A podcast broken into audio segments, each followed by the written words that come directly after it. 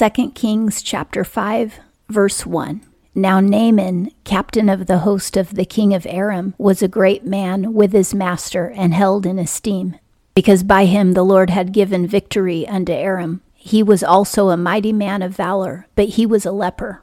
Naaman is a warrior for the Arameans. He's a pagan and he's well liked. He has leprosy. In God's law, the Israelites had to be isolated. If they had leprosy, they weren't allowed to live in the community. But Naaman is a pagan, so he doesn't have to follow God's law. So he's allowed to go anywhere he wants. Two, and the Arameans had gone out in bands and had brought away captive out of the land of Israel a little maid, and she waited on Naaman's wife. During one of the raids or battles that Naaman fought, his men had taken prisoners of war who were Israelites, and one of these prisoners of war was a little virgin Israelite girl. She ended up becoming Naaman's servant. 3. And she said unto her mistress, Would that my Lord were with the prophet that is in Samaria, then would he recover him of his leprosy. The prophet at this time is Elisha, and he has had many miracles. He had five miracles in the last chapter that we read. This little girl knows that if Elijah asked God to heal Naaman, Naaman would be healed. It shows you that she actually cares about her master, even though she was kidnapped, taken away from her homeland, and she now has to work for a pagan who she never knew. She still cares about him. And that shows you that she does have character traits that God's people are supposed to have. We're supposed to care about everybody, even if we ourselves are in bad circumstances. We're not supposed to take it out on other people and not care about people. This girl is kind of like Joseph when he was kidnapped and put in slavery. He still worked hard and did his best and cared about his masters. This little girl is the same way.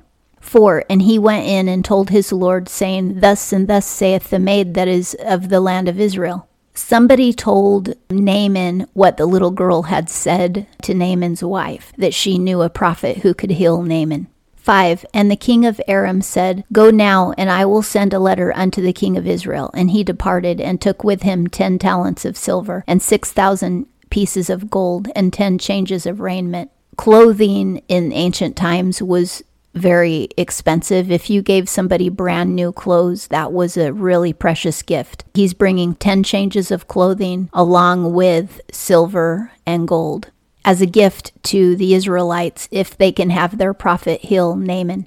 6. And he brought the letter to the king of Israel, saying, And now, when this letter is come unto thee, behold, I have sent Naaman my servant to thee, that thou mayest recover him of his leprosy.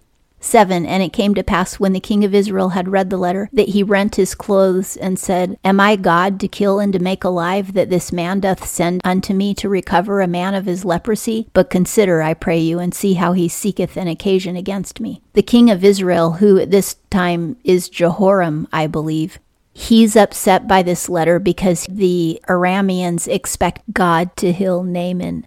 He may not think that God would heal a pagan the king of Israel thinks that this is all a trick because they're setting him up for an excuse to go to war. 8. And it was so when Elisha the man of God heard that the king of Israel had rent his clothes, that he sent to the king, saying, Wherefore hast thou rent thy clothes? Let him come now to me, and he shall know that there is a prophet in Israel. Ripping your clothes always means mourning. It always means that you're really upset, you need God's help, you're in dire straits it, when the king rips his clothes, he doesn't have to tell anybody that he's upset. When Elisha hears that he ripped his clothes, Elisha knows that he needs help.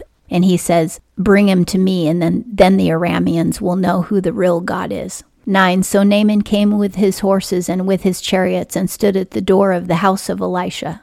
10 And Elisha sent a messenger unto him, saying, Go and wash in the Jordan seven times, and thy flesh shall come back to thee, and thou shalt be clean. This will be the sixth miracle of Elisha that we've read about when Naaman gets healed. And he's telling Naaman to dip his body, his entire body, in the Jordan seven times. I believe he's telling him to basically baptize in the Jordan seven times because it wouldn't make any sense if he was scrubbing his skin and washing And he says, after the seventh dip, then you won't have leprosy anymore. 11. But Naaman was wroth, meaning angry, and went away and said, Behold, I thought he will surely come out to me and stand and call on the name of the Lord his God, and wave his hand over the place and recover the leper. 12. Are not Amana and Pharpar the rivers of Damascus better than all the waters of Israel? May I not wash in them and be clean? So he turned and went away in a rage. This is a lesson to us. Naaman expects rituals to heal him,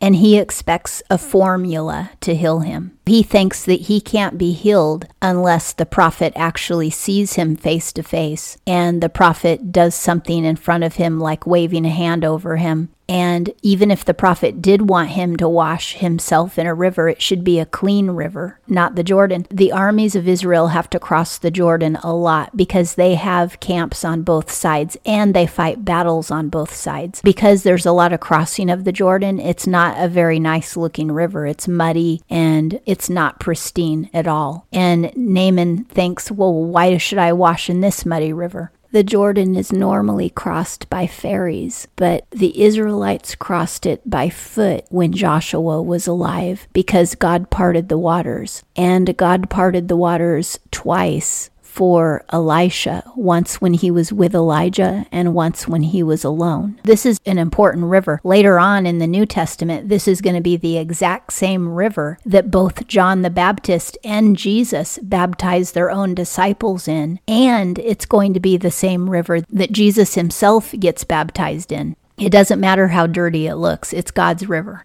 Naaman expects ritual to heal him. He doesn't like what he's been told. It doesn't sound like a good enough ritual that he goes and dips in a dirty river that he's never known and that the prophet won't even meet with him face to face. You and I need to understand that when we need healing, we don't look to a certain prophet to see us face to face. We don't have to make it to the miracle meeting of prophet so and so. We just have to believe that God is God and that He will heal us. People do get healed at miracle meetings, but you don't have to be at one to get healed. You can be right at home in your living room and He can heal you.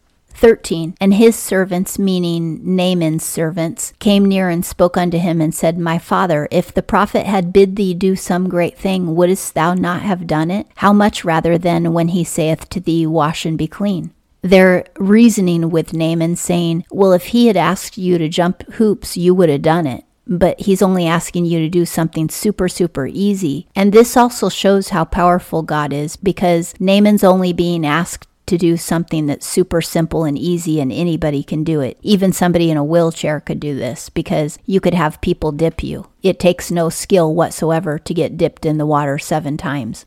They're pointing out that the Israel God is kind and very, very powerful. He doesn't need Naaman to jump hoops and win a marathon in order to get healed. 14. Then went he down. He agreed with their reasoning and he obeyed what the prophet told him to do. He dipped himself seven times in the Jordan, according to the saying of the man of God, and his flesh came back like unto the flesh of a little child, and he was clean. This is pretty neat because he got brand new baby skin, like when he was born. This is one of the many times where we see how God is a God of abundance, kindness, generosity, and he's full of love. He always gives us more than we need when Jesus fed the multitudes in the New Testament, they had full bellies. They didn't each just get, you know, two bites of fish and three bites of bread. They all got so much food that they couldn't even finish it all. And when Elisha prayed that the woman would have oil, she had all the jars of her whole neighborhood full of oil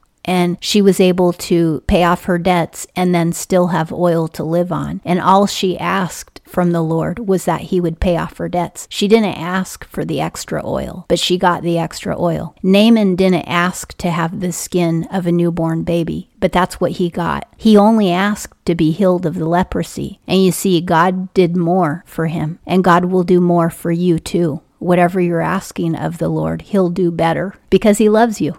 15 And he returned to the man of God, he and all his company, and came and stood before him. And he said, Behold, now I know that there is no God in all the earth but in Israel. Now therefore, I pray thee, take a present of thy servant. Naaman now has faith in the one true God. He's no longer a pagan. Isn't this beautiful? Because he was healed, he now believes. And this is how a lot of people come to the Lord. They come to the Lord because the Lord healed them or delivered them or saved their life. This isn't how everybody comes to the Lord, though. There's lots of other people who believed without receiving anything. But no matter which way you come to the Lord, whether it was because you just chose to believe or if it was because God proved himself to you in some miraculous way, either way, you still have salvation. So he asked Elisha to take the gift of the gold and the silver and the clothing. 16. But he said, meaning Elisha, As the Lord liveth, before whom I stand, I will receive none. And he urged him to take it, but he refused. Like a true prophet, Elisha refuses to take money or gifts from anybody. The reason that prophets always refuse money and gifts is because remember, we read the law in Exodus, Leviticus, and Deuteronomy that God forbid anyone who judges to take a gift because it will make you biased so that you can't judge correctly. And prophets do judge because they tell people to repent of their sin. If you receive a gift from somebody, it makes it a lot harder to tell them to repent because you want them to feel good because they gave you a gift. So then you have a hard time confronting them about their sin. And prophets have to confront people about their sin. That's part of their ministry. And so God never allows prophets to accept gifts. And that is one of the reasons I know that most people who claim to be prophets today are not prophets because they all take donations, because there's no prophet in the Bible who takes donations. And that includes Jesus because it was Judas who took donations and kept a purse, not Jesus. And Jesus never told Judas to take donations. That was Judas's own idea. 17. And Naaman said, If not yet, I pray thee, let there be given to thy servant two mules burden of earth, for thy servant will henceforth offer neither burnt offering nor sacrifice unto other gods, but unto the Lord. 18. In this thing the Lord pardon thy servant, when my master goeth into the house of Rimmon to worship there, and he leaneth on my hand, and I prostrate myself in the house of Rimmon. When I prostrate myself in the house of Rimmon, the Lord pardon thy servant in this thing.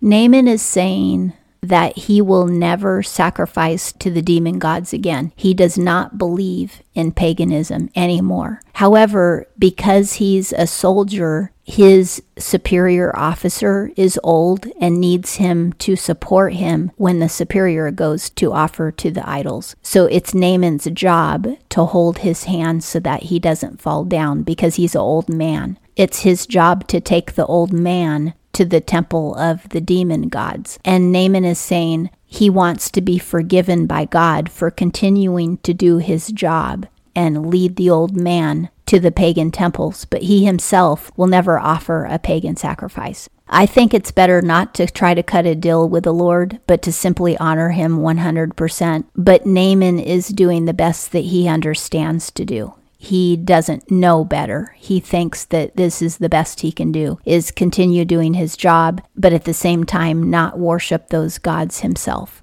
19. And he said, meaning Elisha said to Naaman, Go in peace. So he departed from him some way. God has forgiven Naaman, just as Naaman asked. God is going to allow Naaman to take his superior to the pagan temple and help the old man bow in the pagan temple, understanding that Naaman himself doesn't worship the false gods. I believe God has forgiven him because Naaman doesn't know any better. He's never read God's law. This shows you how kind God is. He does understand when people are in ignorance and they don't know any better, like a child, maybe somebody who has a learning disability, somebody who's never been told the gospel and has been isolated from the gospel their entire life but he does pardon some people who don't know any better. That's no excuse to you and I because we're reading the Bible and we do know better. So you and I don't get a pardon. 20. But Gehazi, the servant of Elisha, the man of God, said, Behold, my master hath spared this Naaman the Aramean in not receiving at his hands that which he brought. As the Lord liveth, I will surely run after him and take somewhat of him. Gehazi is being evil in this chapter. He's decided, and we've already seen in previous chapters, that he isn't really a man of faith. There was one time when he said something wise, but other than that, he's shown multiple times that he does not have a lot of faith. And Gehazi wants the riches that Naaman brought. And so he's going to go behind Elisha's back, and Elisha is his own master. But he's going to secretly go behind Elisha's back and get some of the gifts that Naaman was offering. So he runs to catch up with Naaman. 21 So Gehazi followed after Naaman, and when Naaman saw one running after him, he alighted from the chariot to meet him and said, Is all well? Naaman is wondering what's wrong. You know, why are you coming after me? Because he knows that this is Elisha's servant. 22 And he said, All is well. My master hath sent me, saying, Behold, even now there are come to me from the hill country of Ephraim two young men of the sons of the prophets. Give them, I pray thee, a talent of silver and two changes of raiment. Gehazi is telling a lie to Naaman that Elisha changed his mind because now he has visitors and he wants his visitors to have a gift.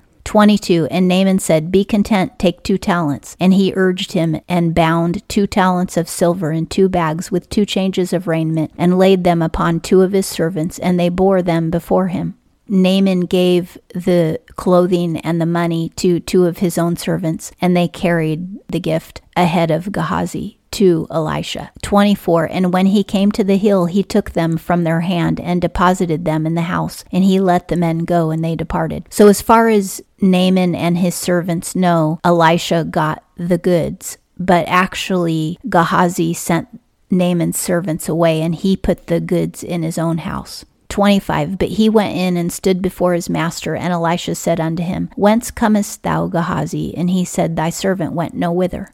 No whither means nowhere. Gehazi is lying again and telling Elisha that he didn't even leave, which is a total lie. 26 And he said unto him, meaning Elisha said to Gehazi, Went not my heart with thee when the man turned back from his chariot to meet thee? Is it a time to receive money and to receive garments and olive yards and vineyards and sheep and oxen and men servants and maid servants? Elisha is saying, I saw you when you met Naaman. I saw the whole thing because remember, Elisha is a seer. He can see things because it's a gift from the Lord. He can see things that are going on. And that's why prophets are called seers because God gives them visions. He's intimating that if Gehazi takes the money and the garments now, later on it'll be a vineyard or a field or oxen. He'll keep getting more and more greedy and he'll want more and more gifts. 27 The leprosy therefore of Naaman shall cleave unto thee, and unto thy seed forever. And he went out from his presence a leper as white as snow. So at this point, Gehazi now has leprosy. Naaman got healed, but because Gehazi lied to Naaman, lied to Elisha, lied to the Lord, and took the goods that he wasn't supposed to take. Now he is going to inherit the leprosy that Naaman had, but not only him, all of his descendants as well there are consequences to sin, and sometimes that means generations will be affected by the sin that we commit. We have to be really careful because it can affect our children. Now, when our children repent of their own sins, they can get healed from the damage that our sins did to them. It isn't like it's not reversible, but we still do damage our children when we commit sin. And that's another reason to live righteously. And that concludes 2 Kings chapter 5.